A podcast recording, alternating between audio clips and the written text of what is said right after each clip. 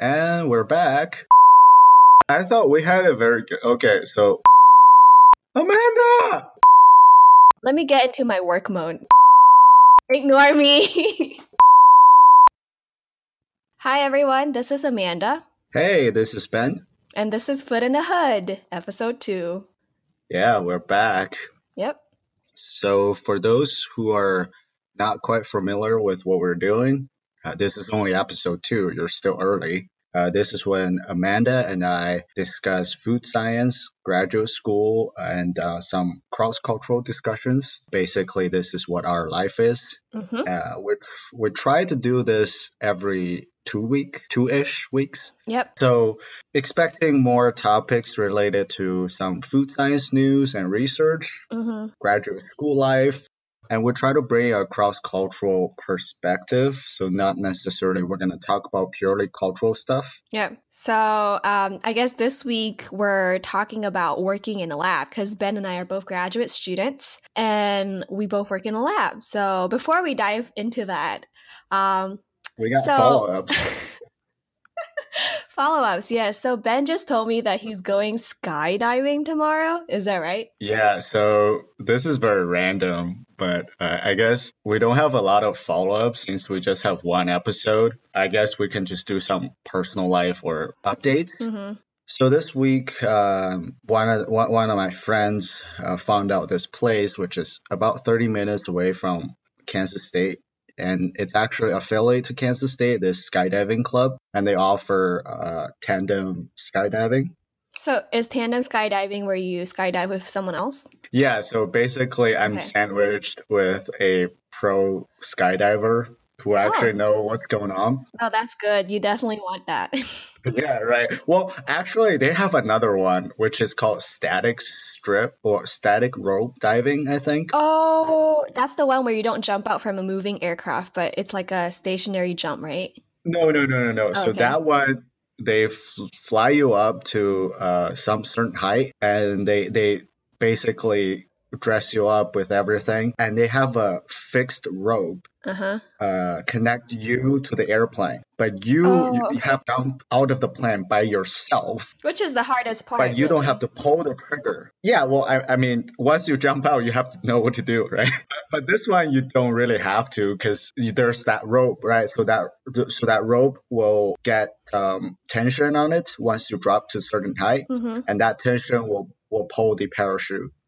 Oh. So all you have to do is control the direction of your falling. Right, right, right, right. That's still kind of hard to me, like controlling the direct the direction of how you fall. Yeah, yeah, yeah. Because Uh-huh. like I'd always wonder how people actually fall from such heights, but end up at like the specific place where everyone else is waiting for them. I feel like that's the hardest part, really. Right, right, right. So, so that requires maybe a day or a half day training Mm, beforehand. Sense, yeah. But um, that is one of the uh, harder ones. But I'm just going for the one that requires nothing. Right. Okay. Hope you come back in one piece.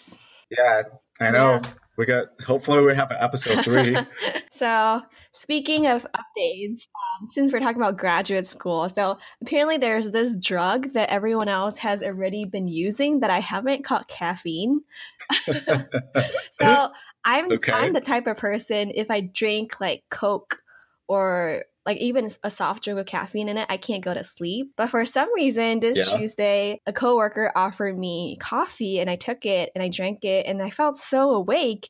And at 8 p.m., I was still like, usually I'm dead by 8 p.m., but I was, you know, I was doing work. I was like, oh my god, I'm gonna write all my reports. what coffee did you drink? You know, it was just regular, regular coffee from like a coffee brewer. It was not anything special. Okay, so it's just drip coffee. Yeah, yeah, like regular drip coffee. And then on Wednesday, Wednesday we had a seminar and they had free coffee for whoever went. So I was like, oh, why not? And then Thursday, we had a lab meeting where we went out for Mediterranean food. And then we also got Turkish coffee because, you know, like, why not? We're already there. Okay. And then I had that too. So basically, I had coffee three days in a row, which is like unheard of. And like, it, it, it gave me that new universe for you? Oh, yes. and like my hands were shaking because I had so much caffeine, but I was so awake. And on Friday, I didn't have any coffee and I, I got like a raging headache. At around, around like 1 or 2 p.m. And I was like, Oh oh, my god. God. what is going on? This is bad. so I had to go look for my friend so I could get some instant coffee from her. But that's you're my addicted. that's my caffeine. I think I'm addicted. I'm gonna wean myself off now. Yeah, that's good. So, uh, I actually have a coffee anecdote too. yeah. Might be several weeks ago, I was reliving the undergraduate life Okay. because I was writing a paper and I didn't want to stay in my office. I didn't want to stay in the normal hiding spot that everybody writes stuff. hmm So I took the route to basically location diving on campus. hmm So first I started with at home. So I wrote some stuff at home and went out for lunch and then sat in the library. And around three o'clock or so, I uh, had to go to a seminar later that day. So around three o'clock, I, I moved the building to another place. There's a coffee shop in that building. hmm So in order to sit there, I need to order something. So, so when I was there, I, I tried to order some stuff, and I thought it's already three o'clock. I shouldn't drink coffee anymore. Otherwise, I wouldn't be able to sleep. I could just get a soda or something, but I thought, you know, this is like a sort of a crafty place. I would get something nicer. Right.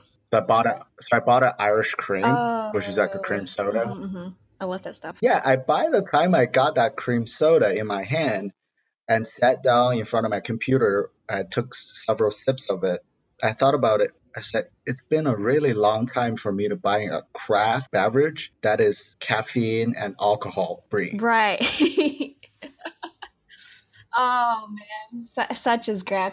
Okay. You, you need alcohol and caffeine Oh to get you through. It's either that or water. this is very bad. R- right. So, so I mean, wh- when I go to when I go to gro- grocery shopping, I, I would buy some, you know, iced Right. tea. Or if I go for fast food, normally I'll get a small Mhm. size Yeah. pop drink. But for handcraft drink, That's rare because first of all, that's expensive, and we get paid pennies. And right? That's true. second of all, yeah, like you said, no, that makes sense. Right, right, right, right. Because you would you would like go get a beer on the tap or something that they would actually bring it out for you. hmm Because typically that would just be like a coffee drink or, or some kind of Yeah. alcohol, whatever.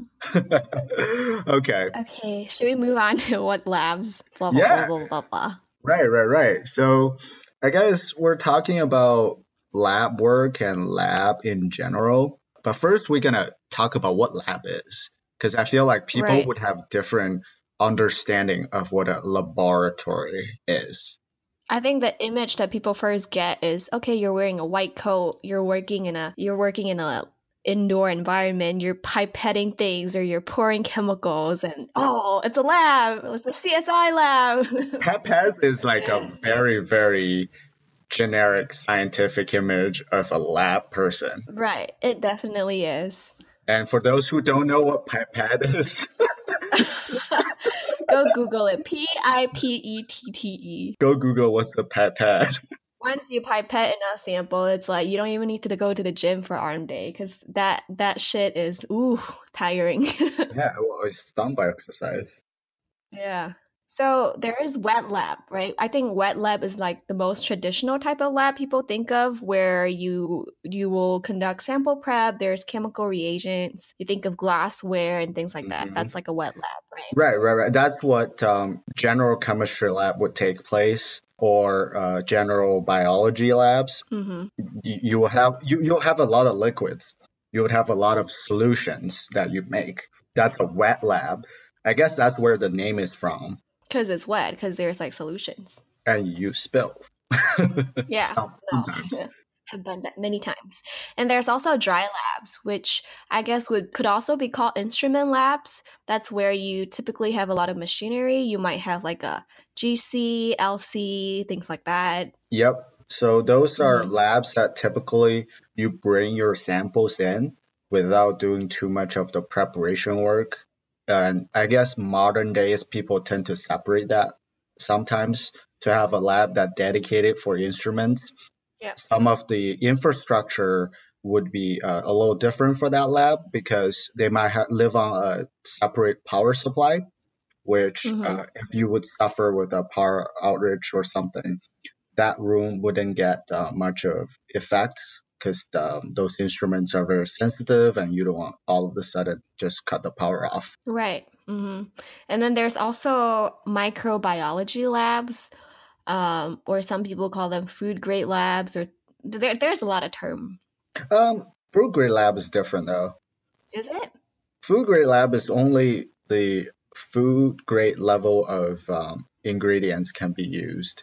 Oh, so you can't bring in hazardous material, right? Right, right, right. But micro labs, sometimes a lot of a medical lab, I would say it's the same. Yeah. You have uh, so so your research subjects are bacteria, viruses, or yeast, uh, which are uh, live organisms that could be infectious and Mhm. causing disease to people. Right. So you do need special certification for that. Yeah, And um, there's also computer labs, which in the realm of food science, I guess a lot of people just think of it as the office, but some people also have like a dedicated space for it. And a lot of people in food science who work with maybe epidemiology data or like metabolomics data, where they do a lot of data crunching and analyses, I guess they will work primarily in a computer lab. And, you know, statisticians and programmers who work on data and whatnot. Right. And other one, uh, also they use computer lab as their primary lab, and some people actually refer computer lab as a form of dry lab. Oh, okay. which That your, makes your, your instrument is computer. Yeah, Right, right. right. Without without actual instrument, you're just doing data processing. Actually, what they do, the a lot of the. Do you remember Jason Hill? Who's that? Minnesota? Yeah, Minnesota. He he does life cycle analysis. Jason Hill? Was he a student, like a grad student? No, no, no. He's a he's a prof. he's a prof Hill. in BBE. Oh, he's in CBE. Okay, I was thinking like I don't remember a Jason in food science, but yeah, No, that no, would no. make So- sense. Right, but um, what he does is life cycle analysis, basically tracing the entire energy, water consumption of food production. Their entire lab, it's a computer lab, Mhm. basically. hmm That makes sense. And I got, I guess Yep. for us, uh, a lot of people also work a lot in pilot plants. So if you think of a food Yep. manufacturing plant, right, you have all these reactors, you have all these giant vats and whatnot. You have a homogenizer, you might have a pasteurizer and whatnot. And then just think of it on a smaller scale that can be used for academic research, and you have your pilot lab. I mean, your pilot plant, sorry. Right, right, right. And I guess a lot of people who work with food engineering and scaling up would use that sort of environment. For instance, we have people who are working with um, looking at different substances and chemicals for clean in place systems. So their work would be done a lot in pilot plants. Yep. So pilot plants, I don't know if people still call it a lab because technically it's still an enclosed environment, Right. But it's way bigger than a regular lab. hmm And you're still experimenting in there. So I always think of it as a lab. Yeah, right, right, right. Uh huh. And the next one we want to talk about briefly, just field labs. Uh, these are for people who are maybe doing plant or animal research. So they take labs with them to their samples, which are, for example, apples grow on trees, hmm or This is uh, Ben speaking from his personal experience of working on an apple farm. from from two from from almost two Was years that ago. Honeycrisp Yeah. apples? That's what Minnesota is famous for, right? It was Honeycrisp. Yeah. I never liked the taste of Honeycrisp. It's really not that sweet, despite what the name suggests. Well, there there are good ones, there are bad ones, and I think quality control of Honeycrisp should be I don't know, it's a difficult challenge to Mhm. to control fruit quality, I guess. But yeah, that's that's the type of lab that where you take your instruments, take your uh, different tools to the field, and that field became your Mhm, lab. mhm. And there's also, I guess that's also similar to research farms. Some people might call it that, but that could also, research farms could also include animals in that sense. Yeah, yeah, For instance, we have a dairy farm about like a 10 minute walk from our food science building. It's basically, I think we have about 100 cows, animal science, and food science. We work a lot with these animals. We might look at the milk they produce and whatnot. Mhm. So it's, the, it's a farm, but it's primarily used for academic purposes. Yep. We're not selling the milk or anything, we're just using it for research. You're not selling. Maybe we sell. Oh no, actually, I do think we sell them. Probably at least to the dorms. Right, but I think with these farms, the primary purpose is for education and extension and outreach, and less for profit. Oh yes, for sure, for sure. They just don't want to waste the Right. Yeah, you don't want to waste like 100 gallons of milk. Right, right, right. Uh huh. So yeah, these labs are around ourselves, and uh, the most common one is still the traditional chemistry biology lab, the wet and dry or wet and instrument labs. hmm So what about some practices? Grad students basically live in labs. Right. And when you talk about lab practices, I mean, they're they're so it, it can mean anything. It can be how do you um, share instruments. It can be how do you work with other grad students in deciding who gets to use what and for how long. Yeah, yeah, yeah. Which was sort of a problem in our lab because we have we have so many people and we have a limited Uh-huh. number of instruments, right? Right. So working in lab doesn't really just mean working with glasswares and chemicals, but it's also working with people. Definitely. Yeah. So can I share something about my lab practice? Go ahead. Uh, I hear something yeah. juicy. Is this like gossip from Ben's lab? No, no, not really gossip, but it's just like my personal preference Right. or my particularness, or is that a word? Yeah, no. I'm I'm I'm very I'm very particular on analytical balance. Right. So this is this is like a scale, but this scale is very damn accurate. Mhm. It goes to it weighs in grams, but it can go to four decimal points. So like to one tenth of a milligram. Yes, yes. Some even fancier ones could go even lower than that. But no one trusts the last digit. That that's Oh yeah, no, definitely. right. So the cleanness of this la- uh, of this balance, uh, or sort of the surrounding of this balance, really matters a lot. And this is typically when you start your experiment. Right. Right. Say I want to make a five percent sodium chloride solution, NaCl, basically a salt solution. hmm I need to weigh five grams of salt. So this is Yep. this is like the initial step where I start my experiment. So if the balance is wrong or something messes with the balance where instead of making a 5%, I made a 4% because the scale weigh the solids wrong. It really messes up with everything. Right. And that can really throw off your results. Yeah. From the get go, you were wrong. The scariest part of all my lab skills were just to make sure the analytical balance is clean, calibrate, and the little bubble on the uh, leveler, it's like, right. yes, yes. It's in the right place. It's within the right circle. no, that's so true. In the show note, we'll, we'll put we'll put a picture of an analytical balance in it with the little circle on. Yeah, to, so you guys know what we're talking about. Basically, it's it's like if you have ever done construction or anything like that before, there's something you can buy where there's oil in a cylinder, and depending on if the surface is level or it's, if it's tilted, the bubble, the air bubble in the oil moves to Mhm. tell you whether this um, you're putting your object on a surface level. Yeah, So I think this is what Ben was talking about. right, right, right. And especially there's like dirty powders on it, or you know, some people didn't clean up, and Yeah, that's That's annoying. very annoying, and especially for I, I'm okay with countertops sometimes be, uh, you know, a bit messy, especially when people are Mm. working. But for analytical balance, this is where it all starts. Yes, this is the starting point for everything.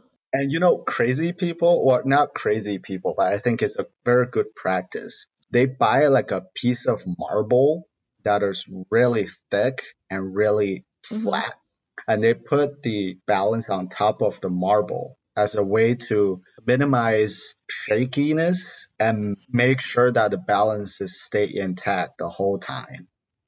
hmm Yeah, I've seen a lot of Yeah. those actually. That's pretty important. Like, honestly, if you're weighing small amounts, especially 100 milligram, 80 milligram, like a few milligrams off, you know, 10 milligram, 20 milligram off can really throw off your results. Right, right, right. And it's so important to calibrate your scales. You don't realize it until you're not getting the right results. Right, right, right. And you know, my speaking of just weighing stuff or making solutions, I would always make a high concentration stock solution and dilute it with water. That's a better idea. No, if you try to dissolve 10 milligrams of sodium chloride in one liter of water, like that is not, yeah, that's that's very difficult. But if you do serial dilution, Yeah. I think that would just be a lot better. hmm Yeah. So for potentially in the future, if there's any undergrad thinking about applying to graduate school and during an interview or something talking to a professor, if you just say, you know, I normally make dilute solutions from concentrated because I don't trust the analytical balance. is that what you said, Ben? I didn't say that. I, I learned it um, while I was in undergraduate labs. No, that's that's a good tip. Yeah. No, it really is. I guess if we're talking about lab, one thing I find really useful when working in a lab is I'm pronouncing this wrong, but it's called I think it's called mise en place. I don't know how to say it, but it's it's a French word and um, it's spelled M I S E space E N space and then P L A C E. So I think some people say mise en place, mise en place. I'm not sure what the right way to say it is. hmm But basically, it's if you have ever worked in a professional kitchen before, before you cook, you prep out all your ingredients, right?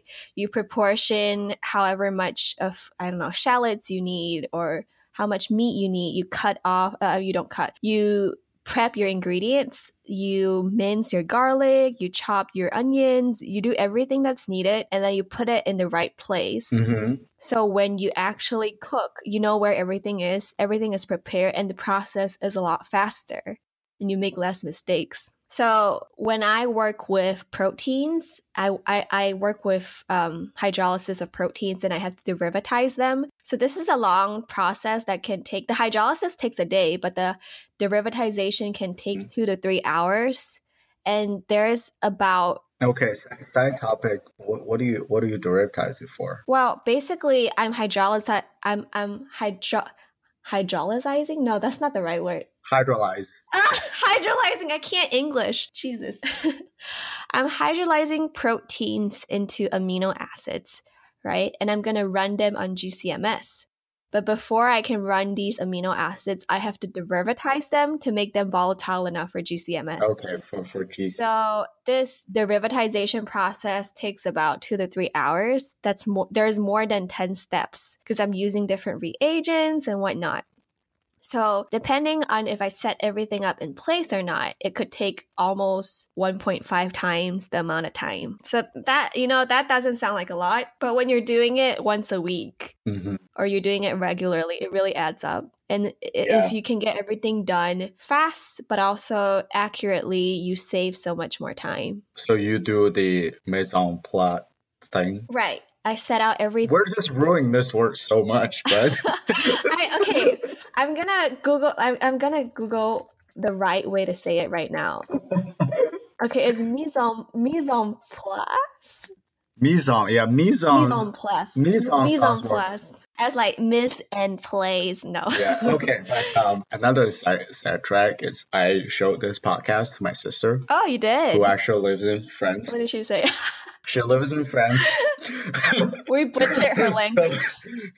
she was so she, she I think she might listen to the second well maybe after the blobber trail she listened to five seconds and asked me what's the what's p value Right. and she she tested in uh, Chinese said uh p 屁股的屁啊屁娃六 because she didn't know how to spell it. Right. Well, oh, because we were saying it p value, p value. She must be like, "What's p value?" yeah, yeah, right, right, right. Ah, that's And- hilarious. I hope. Well, I, I don't think she'll listen to the second episode. Well, you should definitely ask her what's the right way to pronounce it. Are we doing it I like even actually half right? Mi- Mise en Yeah. mise en place. Mise en place. I actually do uh, ask her a lot of French pronunciations because we work with a French company, hmm and I want to get the name right. Uh, th- there's a lady that we uh, regularly communicate to, Right. and her her name is French. So I actually had my sister send me a voice clip of how to correctly pronounce Oh, name. going for that extra brownie point. Way to impress. Yeah, right, right, right. Uh-huh. That's the usefulness of my sister. For people who don't know, Ben has an elder sister who have lived in France since how long? Like a, almost half her life, is it? Probably more than half of Oh, her really? life now. Damn. Yeah, Well, you she's you. old. Oh, yeah. Sorry. anyway, so those are those are our little tips on analytical balances and mi- place. Okay, no, I, I'm not even gonna say the word anymore. Yeah, but um, ho- honestly, I think uh, just very briefly on top of what you said, right. given that now I understand what this word mean and uh, I can share another tip per se or experience is just it doesn't hurt you to label things early. Mm-hmm. You can start a label if you have a lot of samples and you have to do repetitive work to test um, multiple samples with multiple replications. You might just want to label everything first, Right. even before you get your samples. Yeah. No, that's a great idea. And that saves a lot of time. Yeah, it's not just 8 a.m. You got your package, started to unbox everything, pulling out stuff, weighing them. Well, first you have to label stuff, and that takes a really long time, and then weighing. And when you actually start to do the actual lab work, it's already lunchtime or something. No, that's true. Yeah. Right. And I'm speaking of my own experience. Uh-huh. I think Oh, yeah. like making so sometimes also in lab because like you said you might be waiting for your samples to be ready they might be in the oven this is a great time to just like I like to just like label stuff or have you do you guys have those pipette boxes mm-hmm. so Yep. if you're rich you would buy pipette tips that already come in boxes but if you're not as Uh-uh. rich Gotta- you will buy pipette tips that come in like a thousand pipette tips in a package and then you have to manually put them into these boxes so you know i have nothing to do or i'm waiting i just like to prep and put all the pipette tips in into the boxes so when it Mhm. actually comes to doing lab work i can just get going so Yep. definitely make use of in between time i think Oh, for sure. Yes. All these little things really count. There's a difference between going home at 4 p.m versus 7 p.m Right. Hey, actually, this might be this might be the tips that would save your quality dinner time. Yeah. You want to go out and have dinner with your friends. You want to have a life outside of grad school. or try at least. That's Right. what we do. Yeah, right, right, right. So this is hopefully this can be part of life, our life. Yeah, no, I agree. Yeah. What time do people go home mostly from your experience looking at your lab mates and your friends at Kansas? Like, I wonder if the culture is different between different schools. I think it it depends. It depends on. So I think um especially during the semester, uh, which I'm talking about the typically the fall and the spring semester. Some school runs on quarters. They'll have a winter semester. Right. But regardless, during these semesters, work comes in waves. It's you're not constantly burning your ass off just to do all this work, but you're definitely have some really really busy time where you might have Mhm. to go in early and stay late. Really have um have have have to deal with a lot of lab work Yeah. uh, but um, you know, in general, people tend to. Well, I mean, some people they come in late and they stay late too. Mm-hmm. But I think I think the total working hours for everybody is more or less the same, Right. unless unless you're trying to defend or something. Oh, yeah. And then that's a totally different game. Right, right, right. Yeah, I have Mhm. friends who are gonna take their candidacy exams while also trying to do their proposal, the uh, their their thesis proposal, and those people, I mean, they wake up early, they go to the library to cram like at seven or eight in the morning, then they come to lab and do more stuff. It's it's a different game. Right, right, right. But uh, but again, those come in waves. Right. It doesn't always sit that way, yeah. and you can you can have some relaxing time maybe after your uh, your oral exam, or um, when you finish your defense, you're definitely gonna be very much celebrating. Mm-hmm, Yeah, I think the nature of research and kind of graduate school is like you said, there are some times where you are, you are just super busy. You might work the whole day, Mhm. and then there are times where things are just more relaxed. Yeah, Um, so I, I I guess some people might think of it as a nine to five job where you can pretty much go in, get stuff done, come out at the same time. And while that's true for some people, I think for most of the cases that I observe um, around me, I think it, it can be very variable, right? Because right. depending on if you're TAing, depending on um, if you're taking coursework, things can be really different. Oh, for sure. Yeah. There's much, um, jobs comes in different places and you're all, you're constantly juggling for the best of your interest, I guess. hmm Yeah. So now, should we move on? Yeah. So let's talk about people. yes. In the labs we don't norm we, we as we said before we work with instruments. It's typically more or less tedious working with instruments than working with glasswares. Hmm but um, working with people makes things a little bit more fun. Definitely. yeah, right. Yes. yeah so one of the one of the things is that um, you can't bring your own instrument right? You have to you have to use the instrument that's available in your lab Right. It's kind of like kindergarten. You got to learn how to share, Right, right, right. And what are take some turns.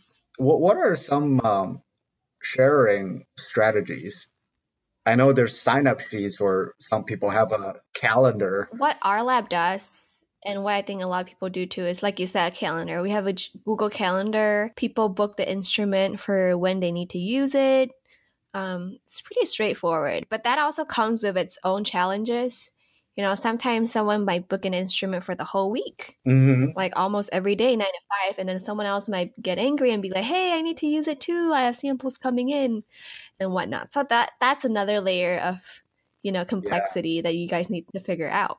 That's true. So so a sign up sheet is can keep things organized, but it might not be the best efficient way to use the instrument.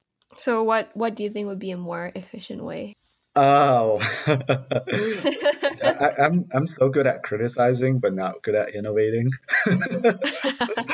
well, I'm the same. That's why that's what we do. We find problems. Uh, right. So I guess if you have a relatively small, well, first of all, try to be friend with people that you share instrument with.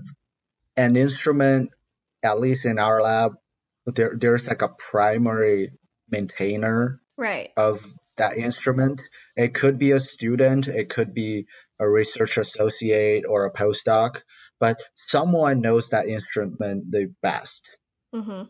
So, and typically that person would also be the one to coordinate sign up sheets or update calendars for that instrument. So you're saying get on their good side. This is a game of politics.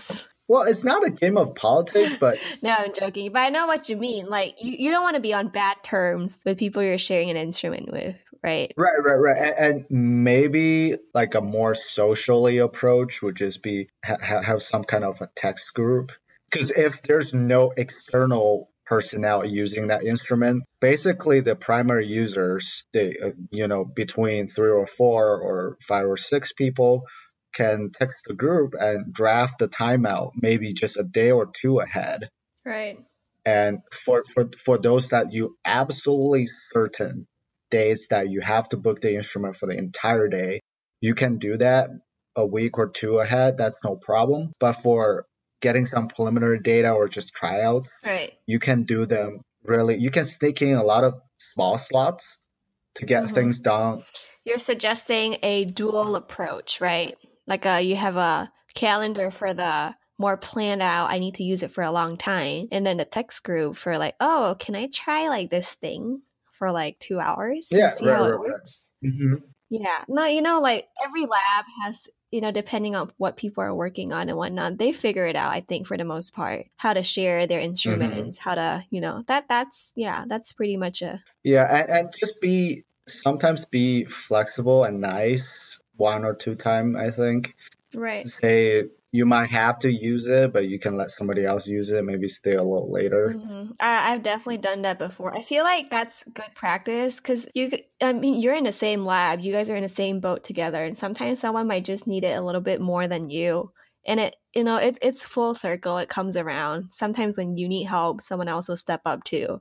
Right? I think that Yeah, yeah, yeah. that's a really good point because that builds good lab culture, which I feel is very important. hmm A lab culture where different members of the lab kind of support each other in that sense instead of fight over like who gets to use it first. You know, it, it, it definitely changes the dynamic a lot. Yeah, especially for people who knows your instrument.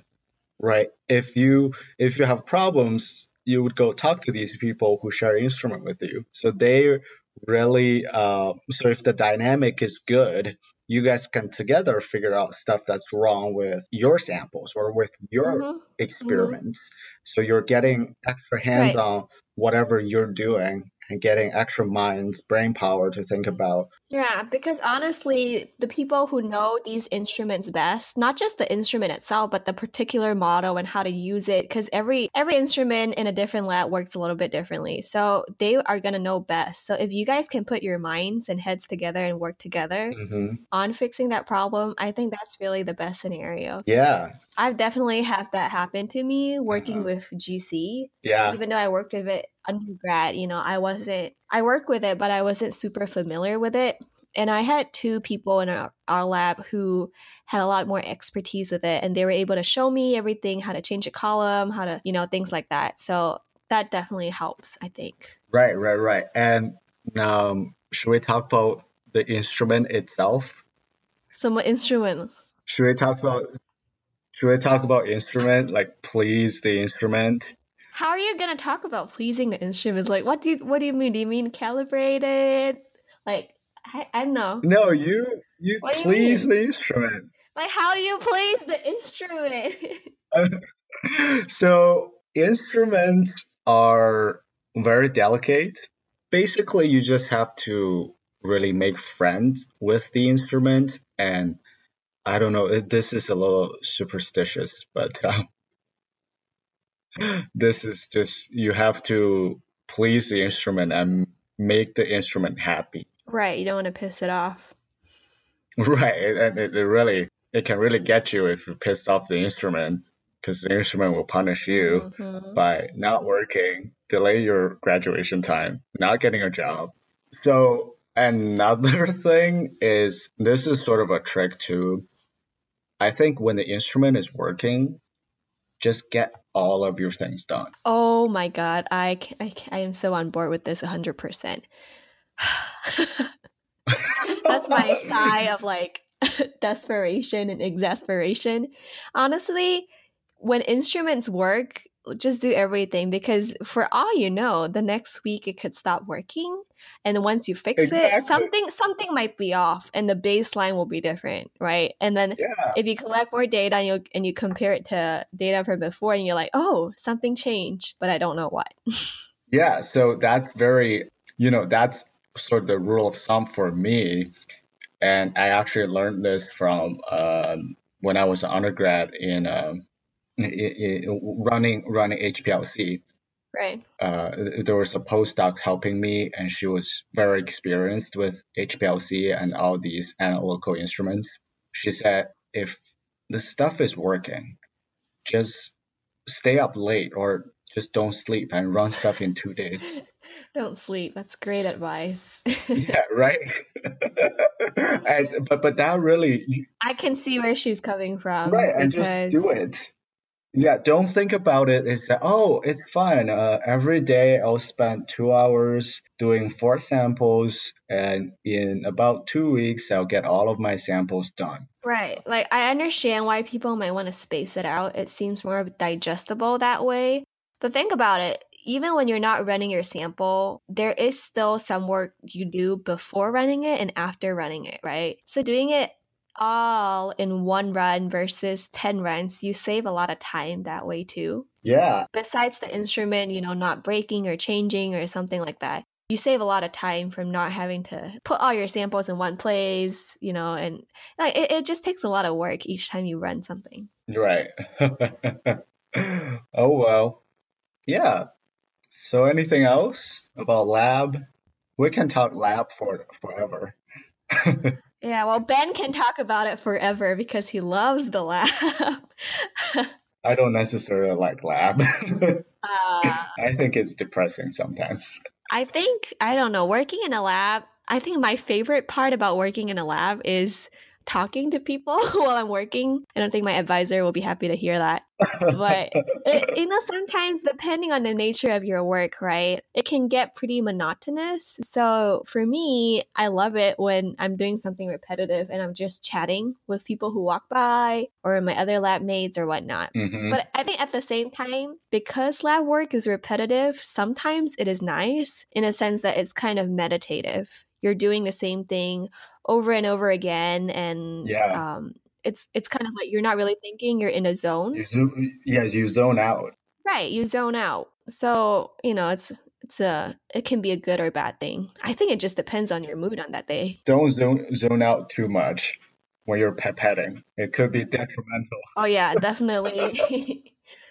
Still gotta Oh pay my, some it, it can be really detrimental if you just forget about what you're pipetting. It's like, oh, did I pipette Yeah. twice into this vial? You you you ha- you kind of have to like adjust your eye level and see how the liquid levels uh, agree with the other tubes that you did.